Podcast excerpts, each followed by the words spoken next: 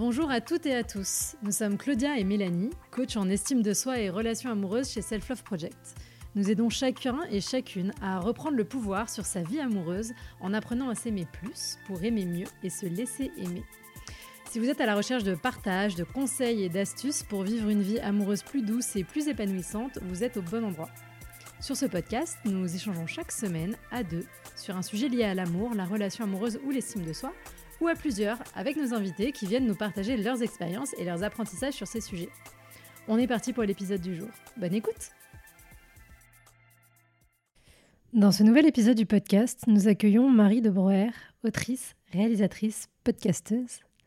Lors de cet échange très riche, nous discutons de comment elle a construit sa vie et sa vie sentimentale face à la grossophobie de la société, euh, de la façon dont les différentes interviews qu'elle a menées pour son podcast Comment tu dates ont impacté sa vision des rencontres.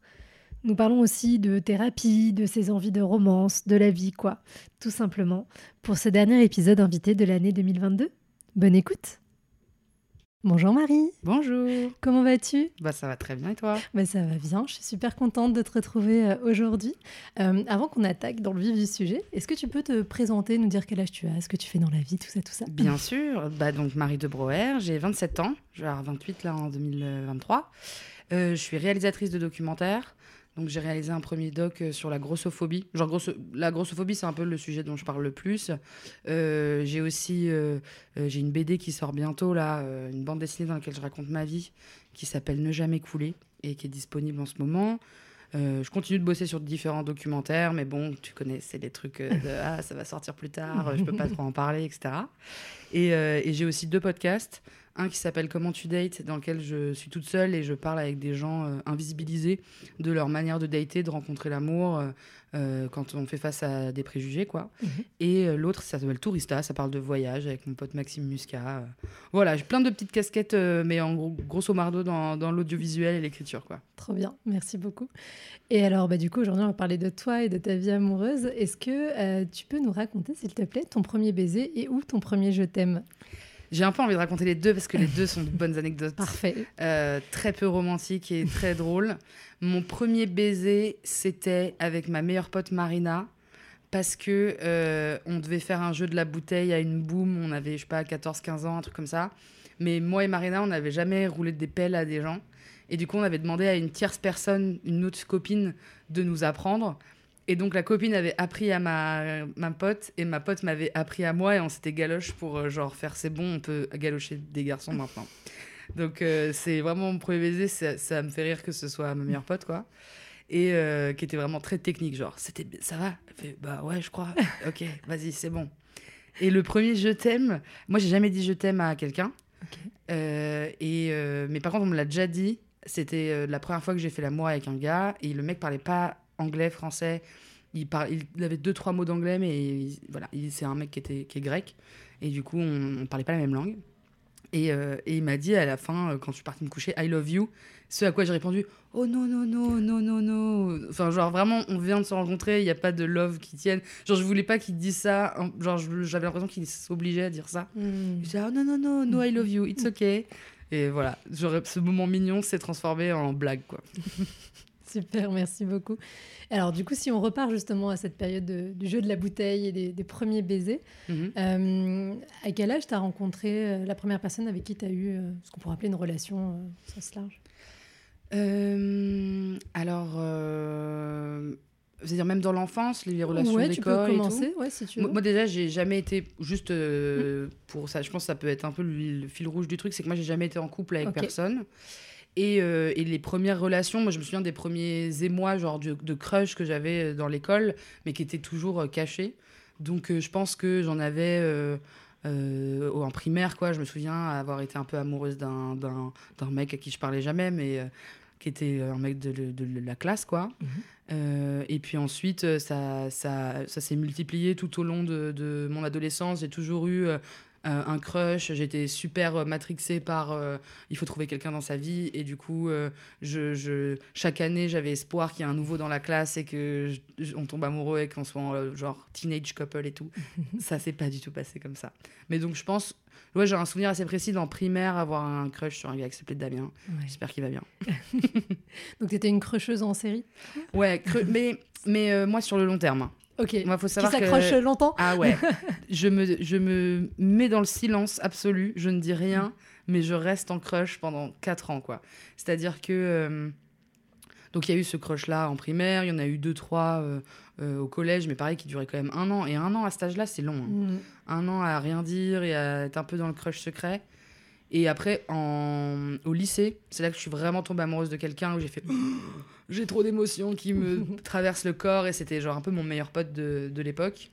Et, euh, et lui, j'étais amou- j'étais amoureuse de lui pendant 4 ans. Ok. Et j'ai rien dit, il sait toujours pas aujourd'hui. Parce que t'as pas osé, t'avais peur d'être rejetée? Ah oui, le, euh, peur Mm. d'être rejeté qui est encore là aujourd'hui, euh, je suis, c'est, c'était un, un- impossible quoi. C'était vraiment impossible de lui dire.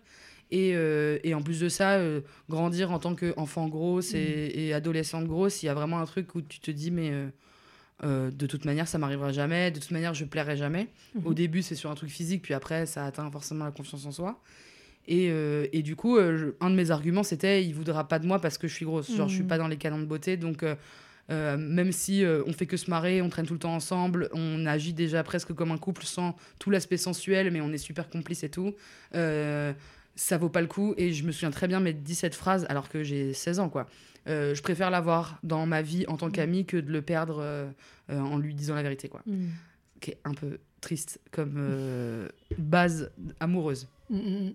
Et alors, donc, du coup, ça a duré pendant 4 ans, ce crush. Ouais. Et à un moment donné, t'as décroché ou t'as trouvé un autre crush eh bien, en fait, je pense que sur la fin, ça commençait déjà à, à s'y- à se- à se terminer. C'est-à-dire que la dernière année, c'était après le bac, donc on se voyait pas du tout tous les Mhm. jours, etc. Nos chemins sont un peu séparés. Et il se trouve que je l'ai pécho quand même. Ah. Il y a eu une fois où on s'est galoche, on s'est retrouvés dans le même lit, mais on n'a pas couché ensemble, mais on aurait pu. Bref, c'était un peu un loupé. Et depuis ce moment-là, on n'a jamais débriefé de ça. Ok. Et, on, on a, et puis la vie a fait qu'on s'est pas trop revus, on s'est recroisés, mais très rapidement. Lui, je crois qu'il est très heureux en couple depuis des années euh, maintenant.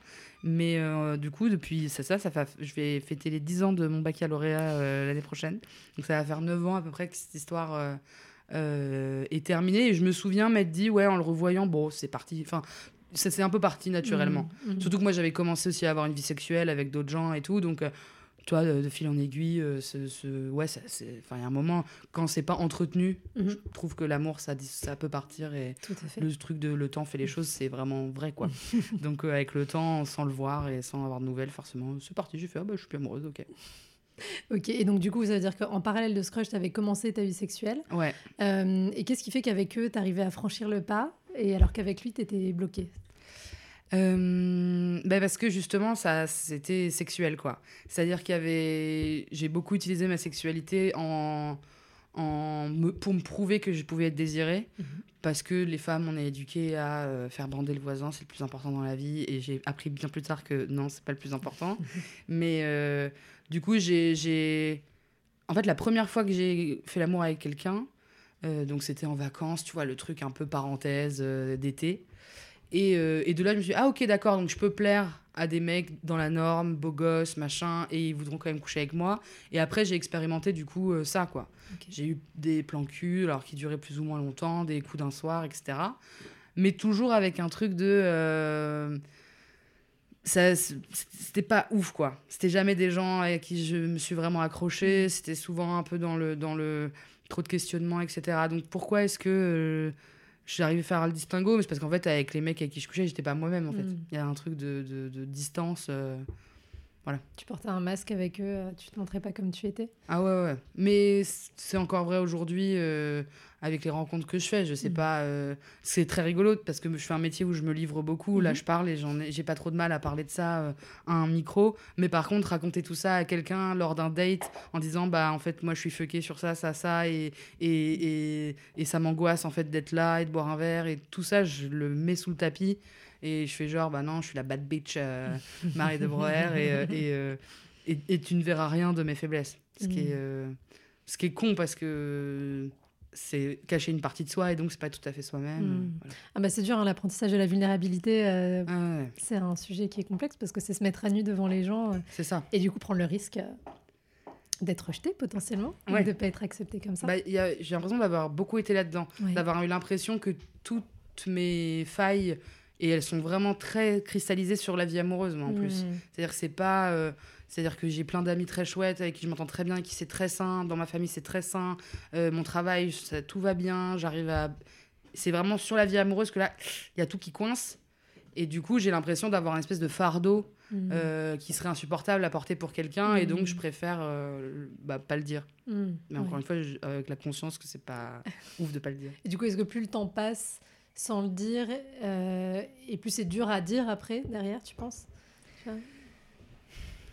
Je sais pas. Je sais pas si ça. Bah, en tout cas, j'ai l'impression que plus la situation se.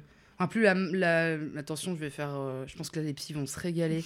Mais plus la masse s'alourdit, ce truc-là de célibataire endurci, de, de, de- de- ça fait longtemps que j'ai pas été dans une relation et j'ai jamais été en couple et j'ai Mhm. bientôt 30 ans, j'ai l'impression que ça peut être envahissant. Mhm. Et en même temps, je- pour l'instant, ma solution, c'est plutôt de, de, de justement me concentrer sur euh, moi et pourquoi je suis comme ça Mhm. plutôt que de forcer le destin et de et de et d'y aller et d'y aller alors que j'ai déjà essayé en fait d'y aller d'y aller et ça me fait plus de mal que de bien donc euh, Mm. Donc euh, je sais pas je verrai euh, d'ici quelques années je te ferai un retour euh, d'expérience si c'était plus lourd à dire après Et euh, alors, du coup, il y a eu ces plans cul et tout. Est-ce qu'il y a eu des moments où il y a eu des débuts de relation, mais ça s'est pas passé comme tu voulais? C'est toi qui es parti, c'est l'autre qui est parti? Euh, ouais bah pas vraiment parce qu'il y a toujours eu et ça je pense que c'est très très lié à la grossophobie quand même Mhm. Euh, un truc de on est désiré en tant qu'objet sexuel Mhm. nous les femmes grosses mais on n'a pas on n'a pas le potentiel pour être la petite copine on peut pas être présenté aux copains etc et je pense que j'avais un peu intériorisé ça et donc j'acceptais vraiment toutes les conditions de l'autre Mm. euh, sachant que des hommes hétéros de 22 ans, euh, bah, euh, ça leur va très bien de se voir à 23h une fois de temps en temps euh, et de pas se rappeler et de pas être très respectueux. Enfin voilà, euh, tout ce schmilblick. Donc j'ai pas eu vraiment. Enfin, en fait, moi je suis une grande, grande romantique. Moi je veux la bague au doigt, je veux la- le happily ever after et let's go. euh, J'ai, je, je... Donc j'ai toujours eu espoir à chaque fois que je faisais une nouvelle rencontre Mm. que en fait il va se passer quelque chose euh, de plus que juste du sexe mais en mais ça ça, ça s'est jamais fait. Et même moi je me persuadais parfois que j'avais des sentiments pour l'un ou pour l'autre. Alors qu'avec du recul euh, non euh, c'était un peu nul euh, moi j'étais un peu nul avec eux. Enfin ça, ça, ça, ça allait pas. Mhm. c'était pas pas fou. Mm. Mais est-ce que ça, du coup, ça veut dire qu'à chaque fois que tu rencontres un homme, tu abordes le truc sous l'angle sexuel? Ou est-ce que tu oses dire, enfin, je sais pas si c'est le cas d'ailleurs aujourd'hui, ou est-ce que tu recherches Ouais. quelqu'un avec qui construire une relation? Et si c'est le cas, est-ce que tu arrives à le dire, ça, ou pas du tout? Euh, alors oui, je suis euh, en recherche, mais pas active. C'est-à-dire que moi, je, c'est ce que je, je- c'est la blague que je fais tout le temps euh, sur les réseaux. Je veux la bague au doigt et, et, et, et donc je cherche vraiment une relation sérieuse. Et maintenant, du coup, je suis dans l'inverse par rapport à moi de Marie euh, quand elle avait 20 ans. Mhm. J'ai vraiment un truc de je ne couche plus avec personne Mm. parce que j'ai pas envie en fait de, de me lancer euh, dans un plan cul, dans de la légèreté. J'ai pas envie que ce soit léger, j'ai envie que ce soit sérieux. Et en plus, je trouve ça con qu'on oppose les deux alors que. Pourquoi?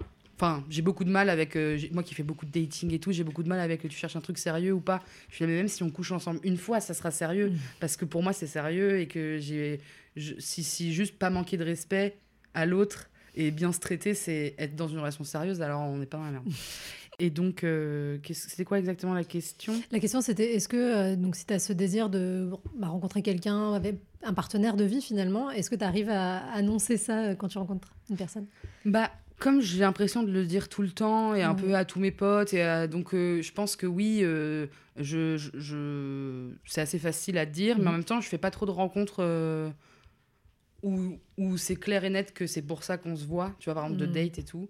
Euh, donc je sais pas euh, si. Mais je pense que si, je le, maintenant je le dirais que je veux quelque chose de sérieux et Mhm. euh, ce- ce- ça, ça me poserait pas de problème parce que j'ai pas envie que, de perdre mon temps, quoi. Oui, bah, de toute façon, c'est clair, hein, il faut Mm. dire les choses. Mais dans Mm. les deux cas, d'ailleurs, même quand on cherche un Mais plan cul, je- voilà. si tout le monde disait C'est parce tout que c'est ça aussi. Moi, j'ai l'impression d'être fait entre guillemets piégé par plein d'hommes qui, Mm. parce qu'ils veulent pas. Il y a cette espèce de fausse euh, croyance que les femmes cherchent du sérieux, les hommes veulent baiser. Il y a des deux. Il y a voilà, il faut tout pour faire un monde. Euh, et que du coup, je me suis euh, fait, entre guillemets, berner par des hommes qui pouvaient me faire miroiter une potentielle relation, mais oui, mais non, mais en fait, je sais pas. Alors qu'en fait, au fond, ils voulaient que du sexe. Et c'est vrai que potentiellement, ils m'auraient dit je veux que du sexe, j'aurais fui. Mais du coup, ils m'ont menti pour pouvoir coucher avec moi. Je trouve ça trop naze, quoi. Hmm. Tu vas voir, j'ai une vision très pessimiste de beaucoup, beaucoup de choses sur le sujet. Je suis vraiment en. Ça va être négative euh, podcast. On va voir si on arrive à remettre un peu de positif. Mais euh, alors, du coup, là, aujourd'hui, on est fin 2022. Ouais. Donc, tu n'es pas en recherche active, mais en tout cas, c'est ce que tu aimerais bien euh, avoir, une Ouais. relation avec quelqu'un. Alors, tu disais tout à l'heure, euh, moi, ce que je voudrais, c'est la bague au doigt, ce genre de choses. Est-ce que ça veut dire que quand tu rencontres euh, quelqu'un avec qui il y aurait un potentiel, te- tu voudrais que les choses aillent très vite, avoir des certitudes très vite? Ouais. Ouais. Moi, tout le. euh, tout ce qui est jeu de séduction, se plaire, le... alors j'adore apprendre à connaître quelqu'un, Mm. mais euh, tout le moment avant d'avoir confiance, je l'aime pas du tout. Hmm. Je, ça- il me m'angoisse beaucoup, il me stresse beaucoup. Moi, ce que j'aime, c'est la complicité, quasi. euh, c'est pour ça que je suis tombée amoureuse de mon meilleur pote au lycée. Moi, j'aime le côté, t'es mon ami avant même d'être un amant, et, et, euh, et donc euh, quelqu'un en qui j'ai confiance. Donc forcément, j'aurais entre guillemets envie que ça aille vite, pas forcément dans des preuves d'engagement. euh, euh, je dis la bague au doigt, mais en vrai, le mariage, c'est pas quelque chose dans ma famille qui est du tout sacré et tout. C'est plus. euh, le côté complicité à deux, ou toute cette étape-là, où, où la, possibilité d'être vulnérable devant quelqu'un, de pas toujours être sur son 31, de ça, j'aimerais que ça entre guillemets aille vite parce que c'est vrai que euh, ça me procure beaucoup d'angoisse l'avant quoi. Hmm. Euh, mais après dans toutes les preuves d'engagement c'est ça, donc euh, le mariage, les, le- les appartements, les trucs comme ça, ça, je suis pas oui. pressée. Oui, c'est plus sur la, la connexion et le fait. Ça. Et du coup, est-ce que, parce qu'il y a ce truc, tu sais, avec l'étincelle, le coup de cœur, ces choses, ça, c'est des choses qui sont importantes pour toi, enfin, auxquelles tu t'accroches dans tes rencontres, tu penses? Euh, T'as tendance à vouloir euh, qu'il y ait ce truc-là de feeling, tu sais, de- d'étincelle. Ouais, un quand peu. même. Ouais. mais aussi parce que j'ai beaucoup essayé Mhm. quand il y avait pas l'étincelle Mhm. et que le résultat était moyen quoi. Mhm. Euh, mais en tout cas, de, de- je suis très sensible à euh, oui, des, de la, la complicité en fait. Ouais. Euh, le, je, je sais qu'en 2021, ouais, c'est ça, j'ai fait deux rencontres avec deux mecs et c'était, il s'est rien passé avec eux. hein. Ouais. Et c'est devenu plutôt des potes. Mais il y a eu un truc de, au premier abord, de, on- tout de suite on rigole, on s'entend bien et, et on a envie de traîner ensemble alors qu'on se connaît à peine et qu'on a tous 30-35 ans et qu'en fait euh, c'est pas, c'est, pas super commun de se faire des amis. euh, à- mais en tout cas, c'est ces mecs-là sur lesquels je me suis arrêtée en me disant Ah pourquoi pas? Mais en même temps, je pense que c'est parce que je me suis dit Ah pourquoi pas au bout de 10 secondes et demie sans même se connaître vraiment la personne que ça a aussi bloqué euh, quelque chose quoi. Ouais, tu vois, ce que j'allais te demander, du coup, qu'est-ce qui fait que ça n'a pas forcément fonctionné avec eux? Bah, euh, je sais pas. En tout cas, euh, moi, je, je vois un peu le- ce truc-là de. Je dis que je suis pas en recherche active, mais en réalité, dès que je vais parler à un homme, je vais me poser la question au bout de 10, 10 minutes, alors que. Wow, faut... enfin, j'ai l'impression de faire ce que les hommes font, à savoir euh, est-ce que je la ken ou pas. Bah, moi, c'est est-ce que je l'épouse ou pas, alors que je les connais pas. Et, euh, et pourquoi ça n'a pas marché? Alors, il y en a un. euh, J'avais essayé quand même, hein, mais ça m'avait demandé toute mon énergie possible de lui proposer un café. Et on avait finalement bu une bière, machin, mais lui n'avait pas compris du tout que c'était un date. Moi, je disais à mes potes, putain, j'ai un date, ça fait deux ans que j'en ai pas fait, c'est fou. Et j'ai un de mes meilleurs potes qui me regarde, qui me dit, mais il sait que c'est un date Je fais, bah non, mais on est tous les deux célibes, c'est sûr, il sait, tu vois, il, il a capté. Et il m'a dit, if no one says it's a date, it's not a date. Et je fais, ah ouais? Et c'était pas du tout un date. C'était un café un peu gênant de personnes qui sont pas qui sont vues qu'une fois et après chacun est parti faire ce qu'il veut. Et puis en plus euh, c'est euh, au bout de on s'est recroisés parce qu'on est dans les mêmes cercles d'amis. Euh, on s'est on s'est revus et, et euh, en fait on n'a pas du tout les mêmes attentes dans la vie. On est devenus super potes mais euh, on n'est pas du tout couple matériel. Et l'autre, euh, l'autre, euh, bah, je, je, je l'intéressais pas. Je sentais que je l'intéressais pas et donc du coup, euh, ça s'est pas fait, mais c'était pas plus douloureux qu'autre chose, quoi. Non, mais c'est intéressant parce que c'est vrai que cette attente euh, du, du feeling, de la connexion immédiate, c'est quelque chose bon, qui est vachement entretenu aussi euh, culturellement par les Disney, les machins, les Ouais. Gossip Girl et compagnie. Et euh, moi, c'est quelque chose que je vois beaucoup avec euh, les femmes qu'on accompagne ou même sur Insta. Et du coup, c'est un peu mon cheval de bataille de déconstruire ce truc-là. Parce que euh, bah, des fois, on peut passer à côté d'histoires. En fait, c'est toute la difficulté de comment on trouve la moyenne entre ce que tu as vécu. C'est-à-dire, j'ai essayé là où il y avait zéro feeling, mais ça n'a pas fonctionné. Et bah là, il y avait un feeling, mais comme tu l'as très bien dit, on n'était pas non plus fait pour être en couple. Et donc, c'est comment est-ce qu'on réconcilie ces deux parties pour peut-être pas forcément s'accrocher au feeling à tout prix, euh, laisser l'espace, mais en allant choisir quelqu'un qui peut correspondre à la façon hmm. dont on a envie de vivre notre vie et, de trouver cet entre-deux. Quoi. Ouais, ouais. Mais c'est vrai que je, je j'ai l'impression de ne pas avoir le temps hmm. de, ouais, de, de, laisser de la chance à. Enfin, de. Je sais pas comment expliquer. J'ai pas l'énergie pour faire l'effort de me lancer dans. Euh, euh, apprendre à connaître quelqu'un, même si tout ne va pas, même si, bon, il y a ceci, il y a cela. Et de prendre du temps dans ma vie pour faire ça, mhm. j'ai l'impression que pour l'instant, euh, mhm. j'arriverai pas. Donc, soit ça me tombe dessus tout cru, tout cuit, ce qui n'arrivera pas, mais. Euh, soit, soit pour l'instant, je suis bien tout seul, quoi. Oui, c'est pas ta priorité forcément là. Bah, c'est bizarre parce que c'est pas ma priorité du tout dans mon agenda, quoi. Mhm mais en même temps, dans ma tête, ça prend de la place. Mm. C'est euh, quand je vais chez le psy euh, toutes les deux semaines, c'est le sujet dont on parle. Quand, quand je travaille, euh, tu vois, là, je travaille sur un documentaire, c'est aussi sur l'amour. c'est pas du tout moi le sujet, mais j'écris même deux, deux, documentaires sur la vie amoureuse sexuelle de personnes. trois petits points, vous en saurez plus tard. moi, je parle beaucoup de ces sujets-là, donc ça prend quand même une place dans ma tête, quoi. Mm. Et, mais c'est pas une priorité, en tout cas, dans mes actions. Mm. Et qu'est-ce qui fait qu'il y a ce décalage, tu penses? Bah, franchement, euh, ça, même si ça a beaucoup évolué, parce que là, ça doit faire 3-4 ans que vraiment j'ai levé le pied sur les rencontres et tout. Et je pense qu'il y a une forme de. Enfin, ça a évolué, quoi. Il y a un moment, euh, euh je voulais plus, justement, être, euh, avoir des rapports sexuels qui menaient à rien. Mmh. Et ensuite, là, en ce moment, je suis un peu dans une phase de. je, je m'ennuie un peu, quoi. C'est-à-dire que je vais en soirée, je rencontre des gens, il y a des gens cool, mais en fait, je suis quand même plus confortable quand je suis avec mes potes et que mm. c'est avec eux que je rigole. Et, et, quand je rencontre de nouvelles personnes, j'ai jamais vraiment un truc qui se passe, quoi. C'est un peu mm. genre, oui, ils sont là, ce sont des hommes. De toute manière, ils sont décevants à un moment. Voilà. Ah, ça, c'est une jolie croyance, là, que tu as. Ah bah ouais, mais en même temps, il mm. faut dire quand même que y a, le niveau est pas haut. Hein. Je trouve que plus, plus je les observe, en plus, j'ai beaucoup d'amis très proches euh, qui sont des hommes cis hétéros. Mhm. Et, mais pour rien au monde, je serais leur meuf déjà. je les aime beaucoup et il y en a, pour la plupart sont vraiment très gentils. Mhm. Donc je sais qu'ils sont un peu le haut du panier de la gentillesse et tout. Mais quand même, j'ai toujours un truc de mais c'est pas possible. Dès que, dès que les hommes sont entre eux, qu'est-ce qu'ils parlent mal des femmes, dès que mhm. comment ils traitent leurs relations, la lâcheté, c'est tous ces trucs-là, euh, quand même, euh, c'est une vérité. J'ai pas l'impression que. Mais en même temps, évidemment que tout le monde a des défauts et tout, mais il y a quand même un truc de patriarcat qui est un peu relou. Quoi. Ah bah oui, bah, ils ont encore beaucoup de boulot à faire là-dessus, on est d'accord. Bah ouais. et c'est des fois la difficulté entre, euh, quand je dis les femmes en tant qu'entité sociale, qui ont déjà avancé pas mal sur ces sujets-là depuis les 50 dernières années, et les hommes qui sont au balbutiement de, de, ces questionnements-là. Mais est-ce que tu as des hommes quand même dans ton entourage qui sont moins décevants? Euh, Ouais. Oui, parce que je disais, c'est déjà, j'ai beaucoup d'amis, j'ai des frères, j'ai mon père. mon père, il est pas. Il est décevant, il a été. voilà, c'est mon père, quoi. Euh, mais euh, mes frères sont plutôt euh, de, de, bonnes figures mhm. masculines dans ma vie. Mhm. Mon, grand frère, qui est prof de théâtre à la Starac, pour info, oh. pour les fans de la Starac. voilà, il s'est il a un peu vécu, vécu une célibataire pendant très longtemps et ensuite euh, il a rencontré euh, une nana où ça a été. Euh, enfin, c'est une espèce d'évidence, ils sont trop mignons, ils ont une petite fille de 6 ans et, et il la traite super bien et de manière générale, il traite les gens de super bien. mes amis aussi, c'est-à-dire que j'ai. Puis, puis c'est marrant parce que j'ai des amis sur qui je peux compter, donc ils sont pas décevants en tant qu'amis, mais je pense que mes standards ils sont plus hauts hmm. sur une potentielle relation amoureuse quoi. Ok. Oui, c'est toi ce que tu attendrais d'un partenaire qui est au-dessus de ce que la norme. Euh, ok.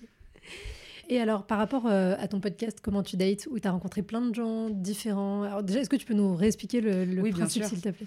Du coup, il y a 12 épisodes et c'est euh, donc des interviews euh, dans un décor tout pailleté de personnes invisibilisées. Donc, Mhm. par exemple, un rabbin, un ancien détenu, une travailleuse du sexe, une personne en situation de handicap, euh, une personne malvoyante. Enfin voilà, que Mhm. des personnes dont on n'entend pas trop parler Mhm. et qu'on voit pas beaucoup à la télé. Et toutes, euh, au lieu de me parler de c'est quoi ton handicap, c'est quoi, pourquoi t'es allé en prison, machin, je leur pose la question comment ça va l'amour, quoi? Mhm. Comment ça va le dating? Euh, quels, avec- enfin, en fait, quels sont les préjugés auxquels tu fais face? Et est-ce que tu as quand même une vie amoureuse cool? Comment ça se passe, quoi? Mhm. Euh, Mais il y a aussi sur la sexualité, enfin voilà, il y a plein de la apostrophe à sexualité. Mhm. Euh, donc il y a plein de sujets différents de euh, ouais comment on, comment on vit la rencontre quand on n'est pas dans euh, l'hétéronormative, enfin tous les codes euh, sociaux, que ce soit du point de vue du boulot, du point de vue du, du, du- du physique, etc. Ok, et alors justement, qu'est-ce que ça t'a appris Qu'est-ce que ça t'a apporté à toi d'écouter toutes ces personnes qui te racontaient leur, leur vie? Eh bien que je galère beaucoup plus que tout le monde. en ayant peut-être sur papier moins de problèmes. euh, de... J'ai fait des guillemets avec mes doigts pour. euh, euh, parce que j'ai fait aussi un épisode sur comment on date quand on est une meuf grosse. Mhm. Et euh, globalement, c'est quand même assez nuancé. La plupart des personnes, euh, qu'elles soient en fauteuil roulant ou que euh, euh, elles soient asexuelles, enfin peu importe leur euh, différence, euh, vivent quand même des histoires d'amour. Et je trouve que c'est ça qui est beau aussi, de dire, mais en fait, c'est accessible à tout le monde. Et oui, en fait, quand on est en fauteuil roulant, il y a moins de gens qui vont s'arrêter. On va vivre de la fétichisation, un peu au même titre que les femmes grosses. Euh, on- Il y, a- il y a plein de trucs pas cool, ça c'est certain. Mais qu'en soi, à la fin, il y a quand même une possibilité que ça se passe bien. Mm. Et, euh, et donc, ça m'a fait plaisir que ce soit nuancé, justement. Mm. J'avais peur parfois de faire des épisodes où ça allait être que négatif. Euh, en fait, il n'y a rien qui va, c'est une catastrophe, euh, les, les humains sont horribles. Et en fait, pas du tout. Euh, pas du tout. C'est c'est ça qui est chouette. Non, mais c'est hyper intéressant parce que euh, du coup, est-ce que ça veut dire, tu penses que c'est des gens qui ont un état d'esprit, tu vois, une, une vision d'eux-mêmes qui est différente, une résilience émotionnelle qui est plus forte? Qu'est-ce qui explique que, tu vois, malgré ces difficultés-là où, on, comme tu dis, on pourrait se dire, bon, bah, c'est mort. Ouais. Heureusement, c'est pas le cas. Et il y a des possibilités qui existent. Je pense que euh, c'est une phrase vraiment à la con, mais euh, nos faiblesses sont une force. Mm. ce truc-là, il... en fait, on est obligé de se, le- se le raconter parce que c'est difficile de, de, de, de juste euh, se dire bah, c'est injuste et voilà, ce qui m'arrive est injuste et basta. Alors que c'est enfin, vrai, quoi. euh, une maladie, un, un truc, il y a un truc d'injustice, quoi. Mais, et donc, je pense que le fait de. Enfin, la vie amoureuse, c'est c'est quand même. euh, J'allais dire un bonus, mais c'est quand même un truc dans, quand on est différent, socialement, c'est partout que c'est compliqué. Mm. C'est dans l'espace public, c'est au travail, c'est tout le temps. Et donc, quand on grandit dès le plus jeune âge dans des difficultés, il y a un peu un truc de ouais, euh, bon, bah, c'est comme ça. Je suis obligé de me faire à l'idée que c'est comme ça. Comparé à. Je sais pas si je pourrais faire de comparaison, mais souvent je fais des comparaisons par exemple sur le rapport au corps. Mhm. Je me dis, Marie, tu te sens bien dans tes baskets, euh, euh, t'as confiance en toi, tu peux te mettre en maillot, pourquoi t'es pas complexé Alors que X ou Y personne de beaucoup plus normée est complexée. Et je leur dis, bah ouais, mais moi c'est parce que j'ai abandonné l'idée que je vais ressembler à telle ou telle personne. Et donc euh, il y a un peu un truc de. de, de ouais, de. T'es forcé en fait d'accepter un truc, quoi. Mm. Même s'il est pas juste. Mm. Ok. Donc je sais pas si ça va être dans la vie amoureuse, mais je pense. Oui, donc du coup, l'acceptation de ce qui est, et du coup, plutôt que de lutter contre ça en se disant c'est pas juste, j'y Ouais. arriverai jamais. Et donc, en fait, c'est un peu ton état d'esprit qui, qui se transforme. euh. C'est ça. Parce que de toute façon, il y a des gens qui, qui, qui vont te rejeter parce que tu as une différence. De toute manière. Mm. C'est, c'est, on vit pas dans un monde euh, tout beau, tout joli, tout sympa. Il y a des personnes, en plus de ça, sur des questions de désir, d'amour et tout, je comprends. hein. Moi, quand il y a des gens qui me disent qu'ils sont pas attirés par les personnes grosses, je, je leur en veux un peu de pas travailler pour déconstruire ça. Mais je comprends, c'est le désir intime. Toute ta vie, tu as été euh, biberonné à des images de la femme blanche, mince, grande, machin, machin. Bon, t'as pas envie de remettre en question ça, mais euh, t'évites de faire d'autres trucs, c'est pas grave, tu vois. Mais, euh, mais du coup, le fait est que moi, si je vais sur le marché de l'amour, euh, il va y avoir de la grossophobie, elle est comme ça, et machin. Et c'est pareil pour toutes les différences, euh, Mm. toutes, toutes, toutes les, ouais, toutes les discriminations. Mm. Ok. Est-ce qu'il y a une des histoires que tu as écoutées justement euh, qui t'a plus marqué, euh, une des interviews? Alors, je réfléchis. Euh, je pense que c'est. Enfin, toutes les histoires m'ont vraiment touché à, la- à chaque fois. Mhm.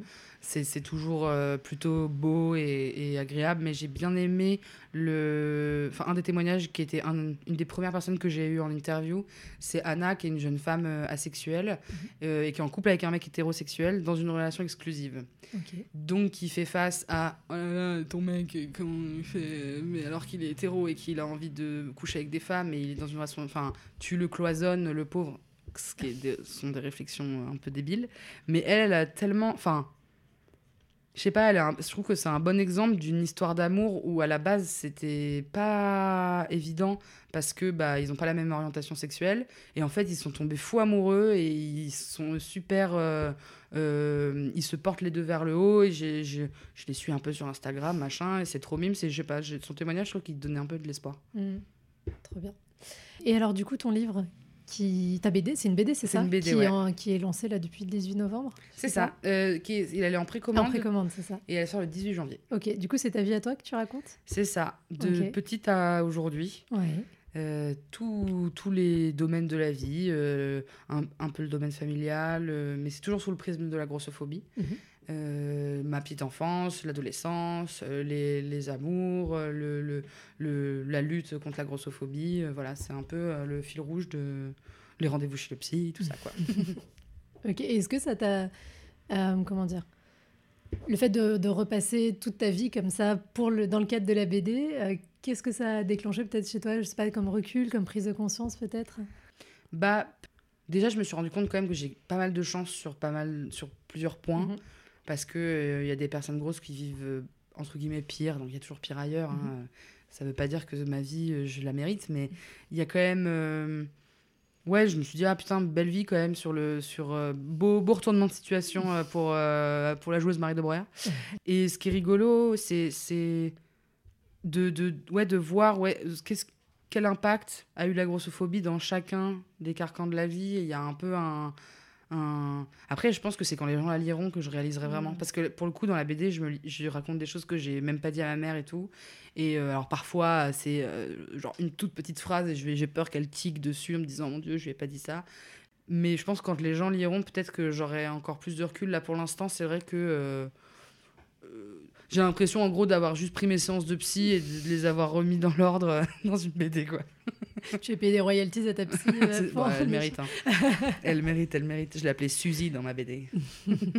Bah, tiens, puisqu'on parle de la psy, c'est un sujet qui est hyper intéressant et hyper important. Est-ce que, euh, alors si tu es OK pour partager, Bien sûr, et ça, sûr. fait, ça fait longtemps que tu vas en thérapie, toi?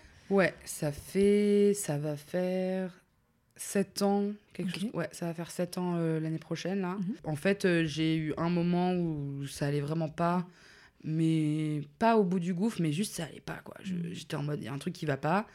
J'ai alors que j'avais soutenu la théorie euh, de meuf de 17 ans de mais de toute façon euh, je, je suis très euh, dans l'introspection, j'ai pas besoin, je me connais. Bon, bah patatras, j'ai dit à j'ai dit à ma maman peut-être je peux aller voir le psy, elle m'a dit c'est une très bonne idée Marie, fais ça. Moi j'ai vu le psy- une psy aussi, tu vas kiffer, let's go.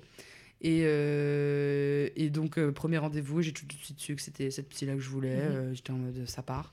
Et c'était, je pense, une des meilleures décisions de ma vie. Là, je trouve que 7 ans, ça commence à faire pile le temps où ça fait un peu long. parce que je crois qu'au premier rendez-vous, elle me dit Alors, si vous cherchez quelqu'un pour une thérapie de 10 ans, ce sera pas moi. Moi, je fais des voilà, thérapies sur des choses précises et tout. Là, je fais Ah, 7 ans, c'est long.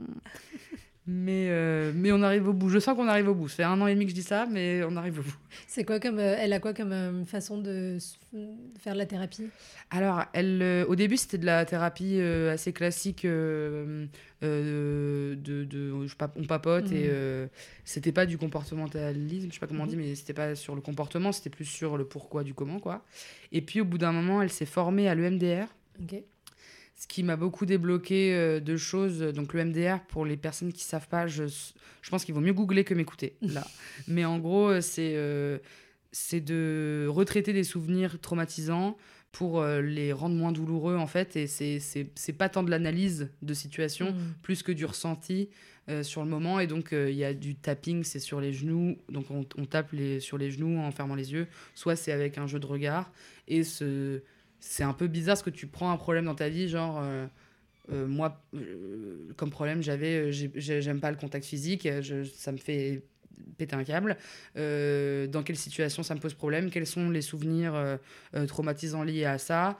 Et en retraitant les souvenirs et en se donnant une phrase positive sur ça, en fait, on se rend compte petit à petit que les choses se, se résolvent, quoi. Hmm. Bon, c'est expliqué, je vous dis, googlez. Parce que c'est aussi pour les grands traumatisés, PTSD, Mm. etc. Et donc j'ai fait de l'EMDR et ensuite elle a fait un truc qui s'appelle le... Je vais y arriver. Le... C'est un peu le... le, le- J'ai l'impression la version euh, level up de l'EMDR. Euh, c'est quelque chose, je sais pas si toi tu connais un peu les... hum, C'est quand tu fais tout le parcours de vie de zéro... Euh, euh, ICV, non ICV, exactement.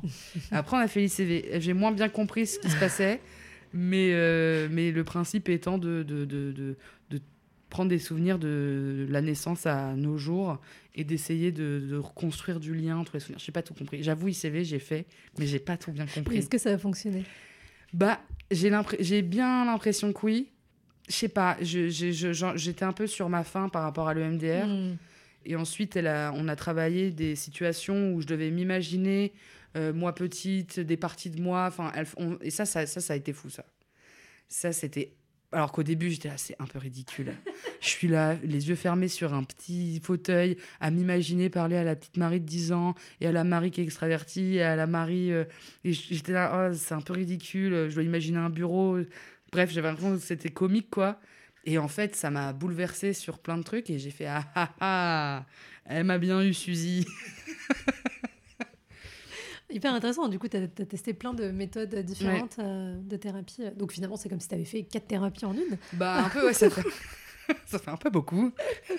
Mais en même temps, euh, euh, en tout cas, j'ai vraiment vu la différence entre faire de la thérapie dite classique Mhm. d'analyse et de, de questions-réponses à euh, faire de l'EMDR où j'ai compris que quand on Mhm. n'est pas lié à son émotion et que tu- je pique un phare, je deviens toute rouge et qu'on me dit tu ressens quoi, je fais bah rien. Oui bah oui bien sûr, bien sûr Marie tu ressens rien. T'es rouge écarlate. Hmm. Et, euh, et du coup, de, quand on n'est pas connecté comme ça à ses émotions, euh, l'EMDR, ça fonctionne Mm. bien. je Oui, parce que pour toi, c'était un souci, ça, la déconnexion entre Ouais. toi et tes émotions? Bah, en tout cas, euh, en thérapie. C'est-à-dire que je suis quelqu'un de très. Enfin, ça se lit sur mon visage quand je suis énervé, quand je suis triste, je pleure hyper facilement et tout. Donc, j'ai pas trop de problème à sortir les émotions. Mais par contre, quand je revenais sur un événement traumatisant de ma vie, Hmm. Euh, là, il y a ben non, bien sûr, bien sûr, mon père s'est barré, tout va bien, euh, pas de galère. euh, bah quoi Bah quoi, Marie, t'es toute rouge, Marie, c'est qu'il se passe quelque chose. Et, et je, je- j'avais une espèce de recul bizarre où même chez la psy, je pleurais jamais. Et j'ai pleuré Mhm. une fois, et c'était cette année.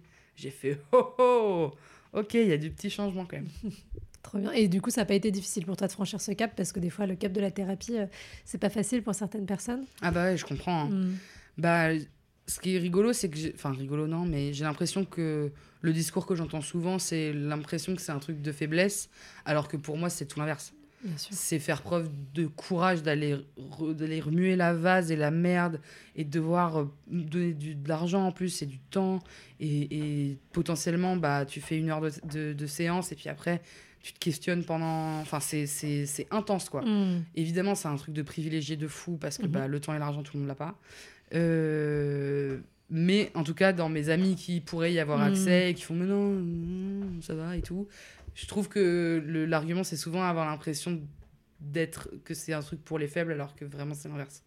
Bien sûr. Comme la vulnérabilité, finalement. Ouais, ouais. C'est une grande force. euh, Mm. bah, ça fait partie d'ailleurs, c'est un acte vulnérable d'aller demander de l'aide euh, Ouais, c'est euh, en- à une personne en plus qu'on connaît pas encore et qu'on sait pas à quelle sauce on va être mangé. Mais c'est Alors. vrai, la question du privilège, évidemment, sur ces sujets-là, est hyper importante. Mais déjà, moi je, moi, je pense que déjà, si tous les gens qui avaient cette capacité, qui avaient ce privilège financier, temporel, intellectuel aussi, culturel, de, de le faire, le faisaient, euh, peut-être que tous ceux qui n'ont pas le privilège de pouvoir Bah le faire seraient un peu plus apaisés, auraient plus d'espace dans leurs propres, leurs propres existences. Quoi. Ah ouais, complètement. Donc, euh, ça ouais. rééquilibrerait la balance. euh, Mais ouais, les gens ont, ont peur, Mm. mais je peux comprendre. bien sûr, c'est dur. C'est dur. Bah, souvent, de toute façon, ce qui enclenche euh, le, le changement, c'est un gros. Tu te manges un gros mur dans la face et c'est là où tu finis par passer le cap. C'est ça. Mais c'est tellement difficile de voir des gens s'empêtrer, des proches s'empêtrer dans des situations tu te dis mais putain, c'est pas possible. Genre, euh, vois à quel point tu te fais du mal et à quel point à un moment tu vas faire du mal aux autres aussi. Mm. Parce que quand t'es euh, bah, enfin, quand t'es chiant au bout d'un moment, euh, ça, ça, se, ça se répercute sur toi et ton entourage. Et donc, c'est il y a un peu un truc de que je fais plus maintenant, mais que je faisais au début de ma thérapie, de militer pour que tout le monde euh, Mm. soit en thérapie autour de moi. Maintenant, je, je- j'accepte aussi que euh, bah, il y a des parcours de vie où non, il n'y a pas le temps, il n'y a pas l'envie, il y a Mm. pas le. On n'a pas tous euh, deux heures à consacrer par mois à euh, moi, ma petite personne, qu'est-ce que je deviens, qu'est-ce que je fais. Mais en tout cas, c'est vrai qu'il y a des gens à qui ça ferait du bien, quoi. Bien sûr. Bah après, je pense que c'est comme plein de sujets, c'est que la meilleure façon de convaincre les gens, entre guillemets, c'est juste euh, de faire les choses, toi, de ton côté, et qu'ils Mm. voient les effets positifs Mm. que ça peut avoir sur toi. Et du coup, après, ils disent, Ah ouais, c'est vrai qu'elle Ouais. a l'air vachement plus cool dans sa vie. euh, Peut-être je vais faire pareil. Ce qui est rigolo, c'est que comme moi, ma, ma vie sentimentale euh, étant un des sujets, euh, euh, les gens sont là. Mais du coup, pourquoi tu vois encore la psy? Parce que ça marche pas. Je suis là, mais c'est pas comme ça que ça, c'est pas comme ça que ça fonctionne. Ça prend du temps. du coup, ils peuvent pas se dire que ça marche pour l'instant. oui, mais ça a fonctionné sur tout le reste. Oui, coup, voilà, c'est ça, ça. Des fois, il y a ça, le oui, travail, euh, c'est le, bout du chemin euh, pour toi. Puis après, c'est ce qu'on disait tout à l'heure. C'est aussi, euh, je pense, à un moment donné où ton désir euh, devient suffisamment fort pour euh, sortir de, de cette difficulté à aller au-delà de la zone de confort. Ouais, qui te pousse à, à sortir de ta zone de confort. Et ça, c'est valable euh, clairement pour tout le monde sur ces sujets-là. Oui, c'est sûr. Clairement, enfin moi je le vois, hein, a des femmes que j'accompagne euh, en coaching, de- des fois elles ont 39, 40 ans, elles n'ont jamais eu de relation et tout, euh, mais parce qu'elles étaient focus sur leur carrière, sur leur vie, et elles ont bien eu raison de toute façon, parce que c'est pas une obligation. euh. Mais, euh, mais tu vois, même le fait qu'elles viennent à un moment donné en coaching, c'est parce qu'elles sont prêtes à aller confronter ça, à sortir de la zone de Mhm. confort et aller euh, euh, affronter un truc qui est hyper inconnu pour elles et qui en plus quand effectivement tu as attendu entre guillemets un âge qui socialement est Voilà, c'est considéré comme euh, je mets étrange entre guillemets parce que c'est pas le cas mais voilà perçu comme ça par les autres bah, c'est encore plus difficile de franchir ce cap là Ah bah ouais. Bah, tout, Mais- mon, tout mon soutien. Moi, j'ai, j'ai, pareil, j'ai l'impression d'avoir vu aussi ce truc-là de. euh, là, je vais avoir 28 ans. Quand j'avais 24 ans et que je me plaignais déjà d'avoir jamais été en relation, etc., comparé à des potes, de mais non, mais Marie, mais t'es hyper jeune. Et là, je l'ai un tout petit peu moins quand même. Mm. Approchant la trentaine, j'ai un petit peu moins le mais Marie, mais t'es hyper jeune, c'est pas grave, ça va arriver plus tard. Il y a un peu un truc de ouais, ouais, ouais, bah ouais, bah moi ça fait 4 ans, euh, ma chine se marie, euh, bah moi je suis à ma troisième rupture. Enfin voilà, tout le monde a Mhm. son petit lot de, de, de son, ses petits bagages de vie amoureuse et on me fait moins le truc de mais non, mais de- de- ça va, t'as tout le temps devant toi. Alors qu'en soi, j'ai tout le temps devant moi. hein. bien sûr Mais ah, ça y est, ça commence socialement à avoir une toute petite mini pression. ouais tu sens tu sens toi la différence du regard euh, même de tes proches euh. Franchement, ça va. Je suis bien, je suis vraiment bien entourée. Et en plus de ça, moi, j'ai une mère qui a jamais mis la pression sur euh, les relations, euh, étant donné qu'elle, euh, elle a- enfin, tu vois, elle s'est jamais mariée, elle s'en fout. euh. Elle est vraiment dans. Faut, faut, faut être indépendant dans la vie. Et puis, il faut, faut, faut, faut bien travailler dans la vie. Et oui, les hommes, oui. Voilà. Donc, c'était, c'est assez chouette. La pression, je pense que je me la mets déjà toute seule. Mm. Parce qu'en fait j'en ai vraiment envie et que Mm. ça me frustre. Je suis bélier, hein. moi quand j'ai en- j'ai envie d'un truc, je le veux. Plus de ça, c'est de beaucoup me questionner sur pourquoi j'y arrive pas, pourquoi ça Mm. marche pas. hein. Mais la pression, je pense, je me la fous plus à moi-même. Mhm. Ou alors c'est la société au sens très très large, euh, les comédies romantiques, les chansons, tout ça, tout ça, qui en rajoutent une petite couche. Mais mes proches en soi, ils me disent pas, ils froncent pas tous les sourcils en disant oh là là ma pauvre. Le couple étant la chose la plus importante dans la vie. Non, ils font pas ça. mais c'est bien déjà parce que c'est important Ouais. euh, l'envi- l'environnement est hyper important mine de rien Mais j'ai l'impression qu'aussi, il y a ce truc-là de on sort de la jeunesse et c'est bon, Mm. tout le monde a vécu sa première rupture, tout le monde a, a un peu morflé, a un peu compris que c'est pas la première fois que tu tombes amoureux, que ça y est, c'est. Et du coup, ça remet en question cette espèce de. de... Un papa, une maman, une maison, un chien, un bébé, Mm. et let's go. Donc ça va. Ok. Bon, alors du coup, pour finir, la dernière question, c'est bah, qu'est-ce que tu dirais justement à la petite Marie qui a 12 ou 13 ans? Et pour l'aider, alors c'est pas forcément de changer les choses, hein, mais juste euh, un petit tips pour qu'elle traverse tout ça, euh, peut-être avec plus de douceur. Bah non, mais franchement, je lui dirais d'essayer de dire les choses. Ouais. parce que euh, c'est trop dommage. C'est trop dommage de de- de- d'avoir peur de se prendre des vents Mm. à un âge où ça a quand même moins d'importance que ça en a aujourd'hui, enfin pour moi. Euh, de doit d'essayer et puis euh, de se dire que euh, d'arrêter de s'imaginer mince parce que tu vas pas l'être. Vraiment, tu vas être l'inverse de mince quand tu seras grande. Je suis désolée, ma biche. Donc lâche la grappe tout de suite sur les régimes et les, et les, les top modèles et machin. Et donc, ouais, je lui dirais ça. hein. Je, la pré- je la préviendrai sur le truc de tu vas être une femme grosse, ma biche. Comme ça, elle, elle arrête de se prendre la tête pendant les sept prochaines années. Et, euh, et sur euh, les hommes, euh, bah, essaye. Essaye quand même. même si... Et puis, si t'arrives pas, c'est pas grave, on s'en sortira. Trop bien. Merci beaucoup Marie. Merci. Si vous entendez ce message, c'est que vous avez écouté l'épisode jusqu'au bout. Et pour ça, on vous dit un grand merci. Si cela vous a plu, n'hésitez pas à nous laisser 5 étoiles sur votre application de podcast favorite. Et si les sujets développés dans ce podcast vous parlent, vous allez adorer le contenu de notre compte Instagram Self